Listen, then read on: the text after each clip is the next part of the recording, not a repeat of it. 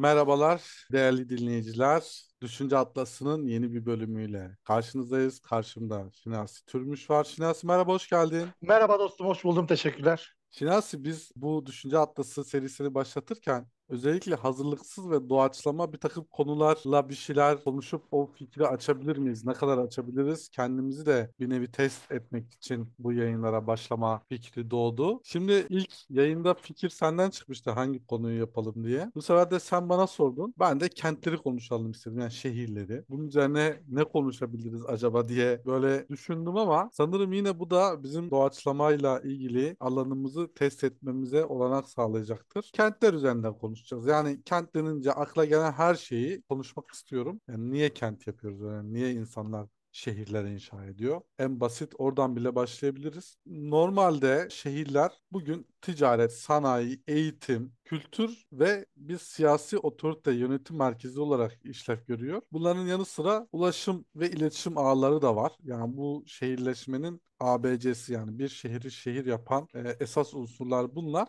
Tabii ben buralara girmek istemem başlangıçta. İnsanlar tarihsel süreçte ne oldu da kentleri inşa etmek istediler. Bunlarla ilgili ben bir takım e, kent istatistiklerine baktım. Onlara da söyleyeceğim. Ya örneğin şu an dünyadaki en kalabalık şehirler hangisidir onlara bir baktım. Ondan sonra dünyadaki en kalabalık olmamakla birlikte en önemli şehirler hangisidir onlara da baktım. Bunları da konuşuruz. Önce insanlar neden kent inşa eder? Bu kentlerin insan yaşamındaki rolü nedir? Bu soruyla bir girersek sonra süreçte o istatistikleri de paylaşacağım ve daha yeni sorularla ilerleyeceğiz. Sen bu konuda neler söylersin? İnsanlar, biz insanlar niye kenti inşa ediyoruz? Nasıl? Tabii dostum bu konuda uzman değilim fakat şöyle bir durum var. Yani ilk insanlardan itibaren süre gelen bu sirkülasyon sonucu ilk başta herhalde köyler kurulmuştur. Yani tabii daha öncesinde bir göçebelik var, göçebe yaşam var. Sonra yerleşik yaşama geçilince köyler kurulmuştur. Zaruriyet gereği, çevresel şartların gereği. Köylerin mevcut durumu yetmemiştir ve insanlar şehirleşmeye geçmiştir. Durum bundan ibaret herhalde. Evet, şimdi şehir derken de tabii dünyadaki çeşitli ülkeler şehirleri, kentleri farklı şekillerde, farklı bölgelere göre tanımlıyorlar. Burada kasaba sayılan bir yer esasen başka bir ülkede kent sayılabiliyor. Biz yine orayı da atlayalım. Yani bizim derdimiz o da değil. Aslında kasabada bir prototip açıdan kenti çağrıştırıyor. Onu da kent diyebiliriz. Hı hı. Ya benim esasen insanlar niye bir yerde toplaşıyor? Niye bir araya gelmek istiyorlar? Orayı irdelemek istiyorum. Yani köyler evet, doğru. ya mesela göçebeydiler. Evet. Köyü evet. oluşturdular. Niye? Şimdi onun bir cevabı var mesela hayvancılık ve toplayıcılıktan tarım icat edildiği için işte yerleşik artık bir yerden bir yere gitmek zorunda kalmadan nehir kenarlarına köyler kurdular ve orada yaşamaya başladılar ve tarımın getirdiği yeni iş gücü dağılımı bu diğer iş olanaklarını, rolleri de ortaya çıkardı. Bir köy oluştu yani fakat kentleşme yani 100 bin, 1 milyon işte sayılar artıyor ya dünyadaki çeşitli kent nüfusları. Evet. Ya oraya giderken ya bunun mantığı ya daha kompleks ve grift hale gelmesi, büyümesindeki mantığı e, konuşmak istiyorum. Örneğin 2021 yılına bakıldığında ben baktım dünyanın en büyük 10 şehri hangisi bu kenti? E, Tokyo 37 milyon nüfusla bir numarada gözüküyor. Mesela 37 milyon insan niye bir arada yaşıyor dostum? Yeni... Dostum nüfus herhalde. Nüfus nüfusun artması sonucu. Bir de şey var. Sen dedin ya insanlar niye bir arada yaşıyor? Yani mesela kent veya köy de değil ya da herhangi bir yerleşim birimi de değil. İnsanlar Aristo'nun deyişiyle sosyal bir hayvandırlar. Şu an aklıma şu geldi. Aristo insanlar sosyal bir hayvandır dedi. Bu yüzden yalnız başına yapamıyorlar. Bir arada yaşamak zorundalar. Yani hem fiziksel ihtiyaçlarını hem de psikolojik ihtiyaçlarını gidermek adına bunu yapmak zorundalar. Fakat Hobbes da şey diyor insanlar sosyal hayvan değildir. Doğal durumda birbirlerini boğazlayacak türden varlıklardır, yaratıklardır. Buraya gireyim. Tokyo 37 milyon. Delhi, evet. Hindistan 30 milyon. Hı. Şangay, Çin 27 milyon. Evet. Sao Paulo 22 milyon. Mumbai, Hindistan 22 milyon. Kahire 21 milyon. Bunlar 2021 yılı. Hı-hı. En büyük 10 şehir. Dhaka, Bangladeş 21 milyon. Osaka, Japonya 19 milyon. Karachi, Pakistan 16 milyon. Buenos Aires, Arjantin 15 milyon. Dünyanın en büyük 10 ili. Yani bunların hepsini topladığımızda kent sayısı yaklaşık 150 milyonu geçiyor. Evet, Hobbes burada yanılıyor o zaman. Yani bu kadar büyük nüfus İşte yanılıyor demeyelim de yani her halükarda insanlar bir arada yaşamak zorundalar. Bunu neye bağlayabiliriz? Yani dostum şöyle düşün. Dünya yuvarlak bir dünyamız var işte elips şeklinde. Ve burada bir nüfus var. Dünya üzerinde yaşayan insanların oluşturduğu bir nüfus. Her halükarda istesek de istemesek de, sosyal olsak da olmasak da, olsun değişiyle tamamen yabani hayvanlar da olsak ya da Aristo'nun deyişiyle sosyal hayvanlar da olsak çevremiz belli, nüfusumuz belli. Her halükarda bir araya geleceğiz. Bu kaçınılmaz bir şey sanırım. İşte bu, bunlarda ne olmuştur? Zamanla göçebelik başlamıştır ilk insanlardan itibaren. Göçebelikten sonra tarım bulunmuştur dediğin gibi. Tarımdan sonra insanlar bakmış ki şöyle dağınık bir halde yaşamıyoruz. Bir sistemimiz olması gerek. Sebebi ne? Çünkü nüfus gittikçe artıyor. Ve artan nüfusun da yeni ihtiyaçları doğuyor. Yeni iş bölümleri doğuyor. Yeni ihtiyaçlar doğuyor. İnsanlar aileler kuruyor. Ailelerin ihtiyaçları doğuyor. Çocukların ihtiyaçları doğuyor. Bunları bir sistematiğe oturma gereği duymuşlardır herhalde ilk insanlar ve köylerden başlayarak kentlere kentleşme oluşmuştur. Köyler başta köyler bu şeyleri ikame edebilmiştir. ihtiyaçları giderebilmiştir. Fakat bir yerden sonra bu da yetmemiştir. Şimdi ve... bu ihtiyaçlara bir bakalım. Evet. İhtiyaçlar diyorsun. Şimdi bir kente Hı-hı. biz baktığımızda bir bir defa bir ekonomik sistem şart, iş olanakları. Evet doğrudur.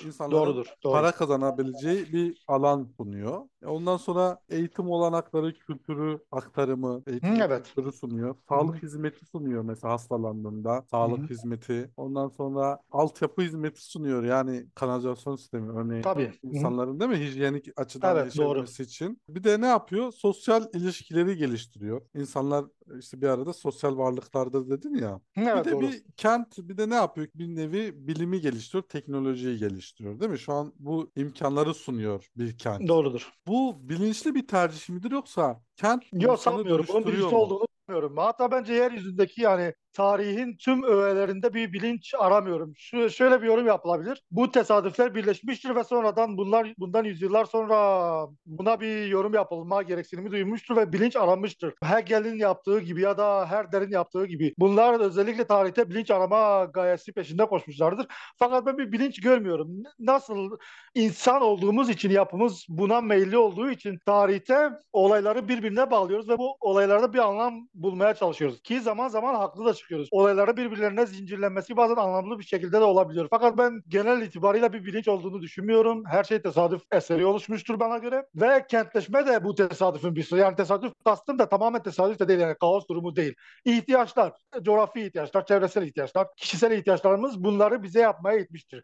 Ha bunları biz insan olarak yapımız gereği, doğamız gereği bir sistematiğe oturtmaya çalışmışızdır. Eğer illa bir bilinç aranacaksa bunda aranacaktır. Fakat öyle çok uhrevi bilinç olduğunu düşünmüyorum, sanmıyorum. Bilinç varsa biz insanoğlunun bu tesadüfler karşısında bir tavır takılması, bir irade eğilimi göstermesi de aranabilir diye düşünüyorum bu bilinç denen şeyin. Peki buna toplumsal işbirliği diyor bazıları. Örneğin bu Aynen. insanların bir arada dünyayla başa çıkması, kontrolsüz yangınlar, seller, fırtınalar, bugün hatta mesela bir deprem. Yani evet. insanlar doğada bir işbirliği içerisinde yaşamanın belki de kendisine daha avantajlar sağladığını tarihin çok önceki zamanlarında öğrenmiş oldu. Bu da bir arada güven içerisinde bulunabileceği bir alanın ortaya Hı-hı. çıkmasıyla sonuçlandı diyebiliriz. Belki burada bir bilinç söz konusudur. İşte evet. Bilinç bir, evet. birilerinin bir salonda toplanıp biz bu kenti kuralım demesi değil ama toplumsal işbirliği içgüdüsüyle nasıl Hı-hı.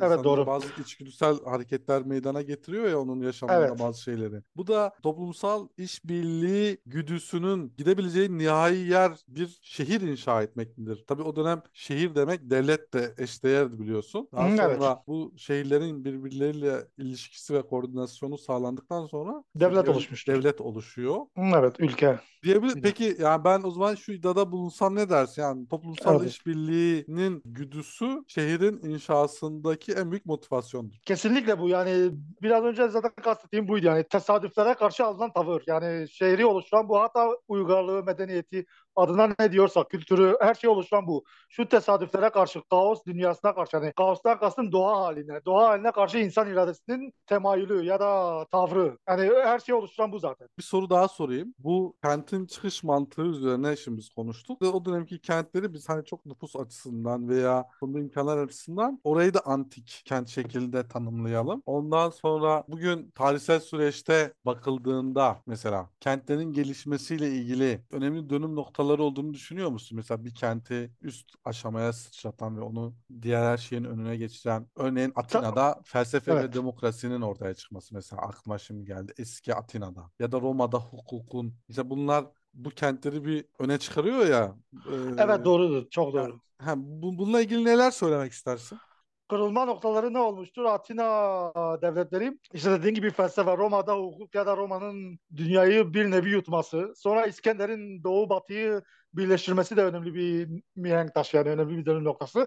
Çünkü yani zaten sentez kaynaşma hep olmuştur. Şimdi ilk İskender yaptı desek eksik olur da. Hep olmuştur ama İskender bunu bayağı bir başarmış sanırım. Doğuyla batıya harmanlayarak bu da bir dönüm noktasıdır. Sonra İslam medeniyetinin ortaya çıkması. O çıkması. Mesela Bağdat'ta değil mi? Evet, Abbasileri evet, aynen. Bağdat'ı Çok doğru. Ha. evet kuruyor. Hatta Evet. İslam'ın altın çağı. Mesela aklıma Kahire'de geldi. Mesela Mısır, Evet. Mısır'ın değil mi? Eski Mısır'ın. Doğru. Ee, ya aslında kentler uygarlıkların bir nevi şanesi gibi de değil mi? Yani mesela felsefe vardı diyoruz ama onun olduğu mekanı değil mi? Onun ortaya çıkmasını sağlayan da bir şehir söz konusu.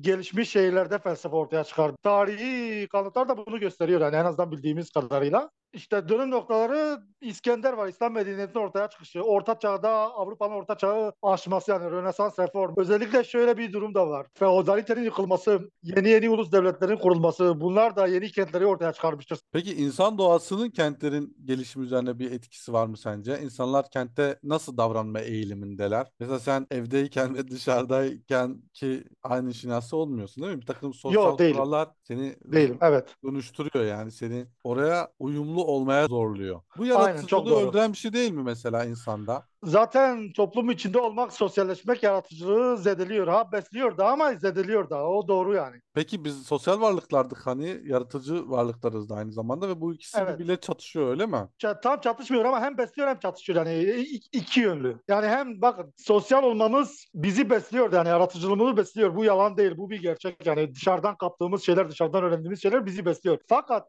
kendimizi dışarıya uydurmaya çalışmamız da yaratıcılığımızı zedeliyor. Yani iki, iki yönlü bana göre. Peki mesela demin Hobbes'u verdin ya insan Evet, evet doğası. doğru, dostum. birbirini Ha, evet. boğazlayabilirler. Bu kentlerin gelişimi üzerine o zaman şöyle etkili olabilir diyebiliriz. Kentin kendisinde bu boğazlanma korkusuna karşı bir e, Aynen. Çok güvenlik güzel ve söyledin. hiyerarşik yapı oluşturulmuştur değil mi? Öyle Aynen çok yani. çok güzel söyledin. Yani doğal durumu zaten devam edemezdi. Yani boğazlanma olurdu. İşte kent de bir nevi bu yaraya merhem olma amacı taşımış. Tam başarabilmiş mi sanmıyorum ama en azından bir yararı olmuş yani. Kentleşme olmasaydı, bir düzen olmasaydı, hiyerarşi bir sistematik olmasaydı daha fazla boğazlardık birbirimizi. Yani Allah'tan insan aklı var öyle diyeyim. Ya şimdi o zaman şöyle bir düşünelim. Çok basit düşünelim. Şöyle mesela Evet. insanın takım özelliklerinden bahsedelim. Birincisi insan doğarken tek başına yaşayacak durumda değil. Evet. Beslenmesinde birine ihtiyaç duyuyor. Doğru mu? Evet doğrudur. A- Hayvanlar a- gibi değiliz. Hayvanlar genelde bu tür şeylere donanımlı olarak geliyor dünyaya. Evet. Biz ya- biraz daha çaresiziz. Bu yüzden aklımızı kullanmamız gerekiyor. Yani aklımızı, irademizi, bu benzeri şeyleri. Evet yani bir keçi yavrusunu doğuruyor ki yavrusu 2-3 dakika içinde ayağa kalkmaya başlıyor. Aynen çok doğru.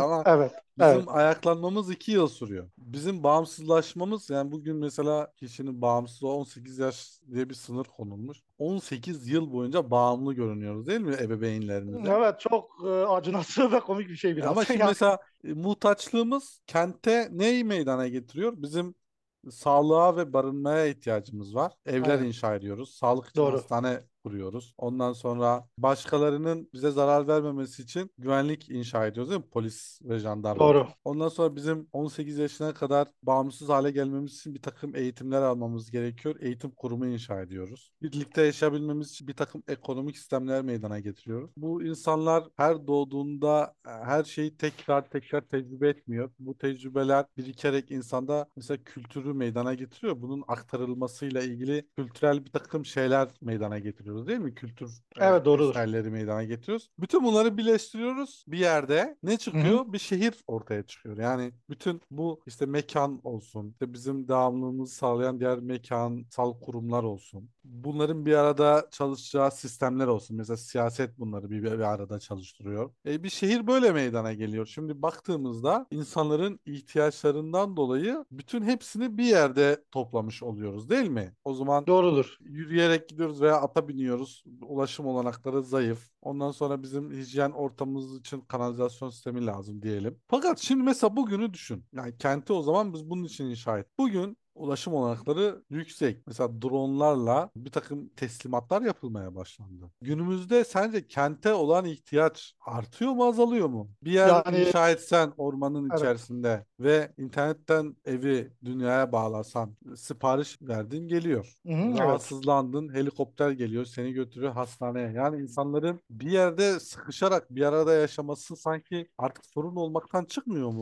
Şöyle dostum şu konuda haklısın da yani evet cidden teknolojinin gelişmesi bize oturduğumuz yerden bir sürü hizmet bize gelebiliyor da. Fakat popülasyon çok nüfus çok. Yani bu bir arada yaşamayınca en azından öyle biliyorum yani. Bir arada yaşamamanın olabileceği bir dünya mümkün mü acaba? Yani yeryüzü ölçülerini dikkate alırsak hani. Her örneğin senin dediğin hücre hücre herkesin yaşaması bir nevi ormanda. Yani öyle bir mekanımız var mı onu bilmiyorum. Mesela ben bir Olduğunu da istatistik bakmıştım. Evet. Dünyadaki bütün insanları işte bugün Hı. kaç milyar oldu? Bütün o evet. insanları işte birer metre arayla yan yana gitsen bir mekanda. Evet. Şimdi Nevşehir'in kapladığı alan kadar yer kaplıyor. Bak bu çok güzel onu tahmin edemedim yani olabilir Ya. mi diyorsun yani ben E, tabii olabilir. Hala dünya insanlar için muazzam mesafeleri barındırıyor kendinde. Var da tabii yaşanabilecek yerler ve yaşanmayacak yer- yerler var. Pek bilgim yok Aslında da. orayı teknoloji bir şekilde aşıyor yani. Artık denizden arıtıyorsun, içme suyu elde ediyorsun. Toprağa ihtiyaç duymadan bazı besinler yetiştirebiliyorsun. Uzun süre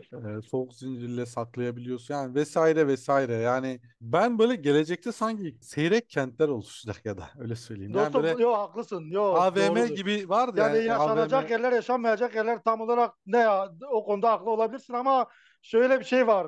Isaac Asimov'un robot serisi var. Evet, Robot serisinin ikinci kitabı var Solaris.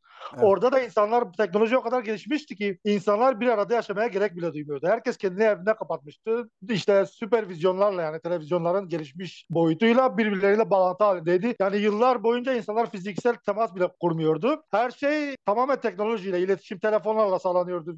İşte görüntülü aramalarla sağlanıyordu. Aklıma onu getirdin. E, ama mümkün de şimdi tamam olayın Doğamız fiziksel- buna uygun mu? Mesela o zaman şunu sorayım.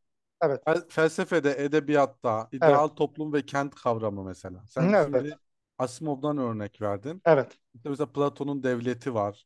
Hı, İşte Evet dostum. İtopyalar var edebiyatta. Buna başka örnekler verme şansın var mı? Mesela sinemadan olsun örneğin. Dostum örnekten ziyade şu, şu bu örneği şu açıdan verdim. Yani fiziksel olarak belki mümkün sen dedin ya Nevşehir gibi bir yer alıyormuş. Aslında Evet. haklısın da. Yaşanabilecek yerler olarak 8 milyar tam olarak dünyaya sığar mıyız birbirimize muazzam mesafeler ol- olunca yani öyle sığar mıyız onu bilmiyorum ama öyle bir şey olsa bile biz sosyal varlıklarız. Yani Aristo haklı biraz bu konuda. Yani fiziksel temas kurmadan nasıl hayatımızı ikame edeceğiz pek emin değilim. Yani kursak Yani bile biz sosyal varlıklar mıyız? Yoksa antik zamanlarda sosyal olmak zorunda olan varlıklar mıydık? İşte sosyal olmak zorunda olmamız bizi belki sosyal olmaya evrimleştirmiştir. Ya da bunu tabii tam bilmiyorum ama sosyalizdir herhalde. Yani bir yönü de var. Evet birbirimizi de boğazlıyoruz doğal durumda. Fakat sosyal yönümüz de var. Yani ben inanmıyorum. Yani en azından inanmak da istemem. Bundan yüzyıllar sonra ya da bir 50-100 yıl sonra kentlerin olmadığını, herkesin hücre hücre yaşadığını ve iletişimini teknolojik vasıtalarla sürdürdüğü bir dünyayı hayal etmek istemem açıkçası. Çünkü fiziksel temas önemli. Bugün bile hala sosyal medya diyoruz, sosyal medyanın etkileri diyoruz. Hala fiziksel temasın hoşluğundan bahsediyoruz. Fiziksel temasın gerekliliğinden bahsediyoruz. Sosyal medyanın, teknolojinin fiziksel temasın yerine geçmediğinden bahsediyoruz. Sen de bu konuda hak verirsin. Yani senin söylediğin durumda bunun baya bir üst seviyesi olacak. Senin söylediğin bir dünya, bir ütopya. O zaman daha da sancılarını çekeriz. Ki şu an bile çekiyoruz bu sancılar. Yani sosyal medyanın yetememesi, fiziksel temasın gerekliliği. Şu sancıları şu an bile çekiyorsak eğer bir 50-100 yıl sonra söylediğim bir dünyada o sancıları tamamen çekeriz. Yani öyle düşünüyorum. Yani gelecekte o zaman kentleri daha akıllı, daha sürdürülebilir ve yeşil olarak görüyoruz. Değil mi? Enerji, su kaynaklarını daha otomasyonel açıdan güzel kullanan, elektrikli arabalar veya kendi kendine otonom sürüşlü arabalar ortaya çıkıyor. Yani Trafik sorununun olmadığı değil mi? Evet doğru. Bizim Kentler Şimdi belki- şey yapay zeka da geldi. Bu tabii o da başka bir konu. Onu da başka bir programda istiyorsan konuşuruz. O da işimizi hem kolaylaştıracak tabii dezavantajları da var. O da şu an biraz muamma yani. Şu an pek görünmüyor da. Avantajları tam olarak ne olacak dezavantajlar ama yapay zeka kentleşmeye büyük avantajlar sağlar diye düşünüyorum. Sadece avantajlarını ele alırsak yani dezavantajlardan bahsetmezsek. Evet yani ben kenti biraz AVM mantığıyla düşünüyorum. Şimdi AVM'de de Güzel güzel şeyi- bir düşünce. Evet her şeyi bir yere topluyorsunuz ya bir gidiyorsun Evet. bir binanın içerisine giriyorsun ve ihtiyacın olan her şeyi oradan alıyorsun. İşte satın almaysa satın al, eğlence ise eğlence. Bütün bunları o AVM sana sağlıyor ve çıkıyorsun Hı hı, evet. gidiyorsun. Fakat Evet. mesela dikkat edersen 90'lı yıllarda özellikle AVM'ler çok popülerdi. Çok e, Doğru. revaçtaydı. Türkiye'de hala yeni yeni AVM'ler açılıyor fakat bazı AVM'ler de artık ölüyor. Kapanıyor Ve- evet. Evet, özellikle mesela AVM'lerin ilk çıkışı Amerika Birleşik Devletleri'nde görülüyor. Bugün Amerika Birleşik Devletleri'nde birçok hayalet AVM söz konusu. Yani artık terk edilmiş AVM'ler. Bu şeyden Niye? ötürü mü dostum internet alışverişinin olmasından ötürü mü diyorsun? Ya evet, insanların tek bir mekana girip bir şeyler alması, orada sosyalleşmesi bir yerden sonra sona eriyor. Niye sona eriyor? E bir mekana kapanmak istemiyorlar. Bir. İkincisi artık dediğin gibi iletişim olanakları çok gelişmiş. Evet. Tek tıkla kapılarında buluyorlar her şeyi. Kargo sistemi Tabii gelişmiş. tek e, aslında eksik söyledim yani. Tek sebep o değildir tabii de. Evet, Haklısın tek, yani dostum. tek tıkla buluyor ve artık bilmiyorum insanlar eskisi kadar da sosyal değiller biliyorsun. Yani Evet o doğru. artık birçok boş Yani dostum şu var. an evden çıkmayarak hayatını ikame edebilirsin. Yani çalışma falan. Gerçi çalışma da evden yapıyor. Biraz komik oldu ama yani evden çıkmayarak teknolojiyle hayatını devam ettirebilirsin. Yani komik ama biraz da gerçek yani. Dolayısıyla bu evrimi takip edersek hani AVM'nin evet, evrimini evet. 1960'larda, 70'lerde, 80'lerde genişledi, büyüdü, 90'larda zirveye ulaştı, Hı 2000'lerde hı. pik yaptı. Sonra Evet. ne oldu? Sonra sönmeye ve yok olmaya başladı. Küçük bir tarihsel ana sıkıştırarak bakıldığında insanın Kentlerde böyle mi olur diyorsun? ya insanın ürettiği ve insanın psikolojisinin sonucu ortaya çıkmış, ihtiyaçları sonucu ortaya çıkmış bir prototip gibi görüyorum onu. Kentler daha uzun tarihsel süreç Aynen. kendi içerisinde ama yani belki önümüzdeki 100 yıl sonra bilemiyorum. Belki hepimiz bir ağa bağlanacağız ve gerçek dünyada aslında zaman geçirmeye bile ihtiyaç duymayacağız. Yani kent falan bizim için önemli olmayacak. Yani Yani o zaman kendi biz insan olarak kalmayacağız yani. herkesin kendi Nasıl? Evet. dünyası belki inşa Evet. edilmiş olacak İşte o güzel bir herkes dünya mı sence? yani güzel olup olmaması üzerine Evet, konuşmuyorum. doğru. Yani ileride evrilecek yer açısından bunu düşünmeni istiyorum. Yani Yo bu yo örneğin mesela güzel değilse insanlar beğenmezse bundan vazgeçerler diye düşünüyorum yani. Örneğin bir müddet sürdürüler baktılar ki sürdürülebilecek gibi değil yani insanlar sosyalleşmeye ihtiyaç duyarlarsa e, bunun pek mümkün olacağını sanmıyorum. Umarım olmaz da en azından öyle. eğer farkındalarsa tabii. O, o hatırlarsın. Vanilla Sky distop- filmini bilirsin. Distopyadan bahsediyorsun. Bahsediyorsun. Distopik bir ortamdan bahsediyorsun. Farkında değillerse e, Mesela çok. Dostum, hatırlarsın. Şu ana e, kadar neyin farkına vardılar ki? Yani yüzyıllar evet, boyunca şeyi birçok şeyin farkına vardılar. Vanilla Sky'ı izlemişsindir. Tom Evet izledim dostum evet. Tom Cruise'un. Evet bir dostum. araba kazasından sonra Evet çok yaralanmıştı. Evet. Sonra aslında e, gelecekte bir zamanda Hı e, yaşıyormuş fakat 1997 yılında galiba kazanın o, Evet. olmasından 97 sonra yapımıydı zaten film sanırım. evet kazanın olduğu günden sonrasında uyanıyordu. İyileşmişti, Doğru. tedavi edilmişti. Doğru. Fakat biz neyi görmüştük? Aslında bu uyutulmuştu, değil mi? Evet. Gelecekte bir zamanda bir şirket onu o döneme geri götürmüş. Öyle bir simülasyonun içine sokmuştu. Tabii bu çok uç bir fikir. Yani ben insanoğlunun Yo ama sosyalleşme ben ihtiyacını da anladım. bu tarz simülasyonlarla giderebileceğini gelecekte bir arada Farkında da olmaz bunun. Tabii yani Yani gayet sos- mutlu bir şekilde hayatını sürdürdü diyorsun. Evet sosyalleşiyor mu? Evet Sosyalleşiyor. Bir doğru sorun doğru. yok. Besleniyor mu? İşte Güvenlik içerisinde anladım. mi? Hı hı. Zarar görüyor mu? Hayır. Her şey yolunda. Değil mi? Yani komik olur, komik olur da işte şu an baktığımızda bu korkunç bir tablo gibi geliyor. Evet. Fakat o zaman dediğin gibi o zaman insanların mutluysa yapacak bir şey yoktur. Ya, tabii öngörmek şu an biraz zor ama dediğin gibi sosyalleşiyorsa, ekonomik ihtiyaçlarını gideriyorsa, fiziksel ihtiyaçlarını gideriyorsa, halinde mem- memnunsa bunu değiştirebilme iradesini göstermez. Fakat şu an bakıldığında da o tablo korkunç görünüyor. Yani tam bir simülasyon deniyor ya. Tam bir simülasyon simülasyon dünyası o dünya olur herhalde. Yani şöyle düşün, gelecekte bir zamanda daha iyi bir zamana, mekana gitme olanağına sahip olduğunda ve bu çok maliyetli olmadığında niye 37 milyonluk bir şehre sıkışasın? Bu doğru. Evet doğru. Değil mi? Yani örneğin 200 yıl sonra bir ışınlanma teknolojisi icat edildi ve Bu Hani- çok güzel olur. Çok tam bu bambaşka bir konu. Kentler ulaşım sabit ya, Evet. statik. Evet. Evet Fakat aynen. ins- Doğru. insanoğlunun yani macera arayışı da var değil mi içgüdüsel Aynen olarak? aynen. Bu çok güzel Gezme olur. Senin ihtiyacı da var. kastettiğin şey evet. Ya dolayısıyla Yani şey insanoğlunun ulaşım bir yerlere gitme bütünlerini, güdülerini, sosyal ihtiyaçlarını tatmin etme adına müthiş bir şey olur bu ki umarım olur da. Yani bugün örneğin ben şu an Batman'da yaşıyorum. Bugün Batman'dayım. Sonra iki dakika sonra New York'a gidebiliyorum. Bundan daha müthiş bir şey olamaz yani. O zaman kentlerin de anlamı kalmaz. Ama böyle bir şey mümkün olur mu ki umarım olur yani. bir yerden bir yere gitmeyi de yine bir kent üzerinden örneklendirdin. Yani Batman'dan New York'a gitmekten bahsettin. Anladım o zaman bunların da anlamı kalmayacak onu diyorsun. Yani evet belki onlar Evet. müze gibi bir şeye dönüşecekler. Aynen aynen. Yo İnsanların işte kısıtlı olduğu-. Şu an ne anladım pardon. Yani ileride gelecekte bir zamanda kentlerin ortadan kalkabileceğini düşünüyorum. İnsanların sosyalleşme ihtiyaçları, güvenlik ihtiyaçları, Hı. beslenme ihtiyaçları vesaire. Bu tarz Hı. insanın kendisinin kent inşa etme dürtüsü giderildiğinde Yo dostum şu an aklıma ne geldi pardon lafını kestim. Eğer kastettiğin izole bir yaşamsa hücresel herkes kendi hücresinde yaşıyorsa bu kötü bir senaryo olur. Fakat kastettiğin senin kastettiğin biraz da şeye benziyor. yine İlk sosyalleşeceksin ama bir mekana ihtiyacın Evet evet göçebe göçebe hayata döneceğiz. Yani kastettiğim bu ilk en başa döneceğiz. Göçe herkes göçebe olarak istediği zaman istediği yere gidebilecek. Bu müthiş bir şey olur bence. Ve herkes yine birbirleriyle iletişim içinde olabilecek. Aynen yani en Kimse başta kimseyi teknoloji bizi en başa döndürecek yani. İletişim yine olacak fakat göçebe olacağız. Yani bir kentte hapis olmayacağız. Bu mümkün bir şey de mümkün de o kadar zor bir şey de değil aslında. E, zor bir şey derken 10-20 yıl sonra olmaz da bunda bir birkaç yüzyıl sonra olmayacak şey değil. E, Yani yani kentler yani. insanların sanki mecburiyetleri gibi.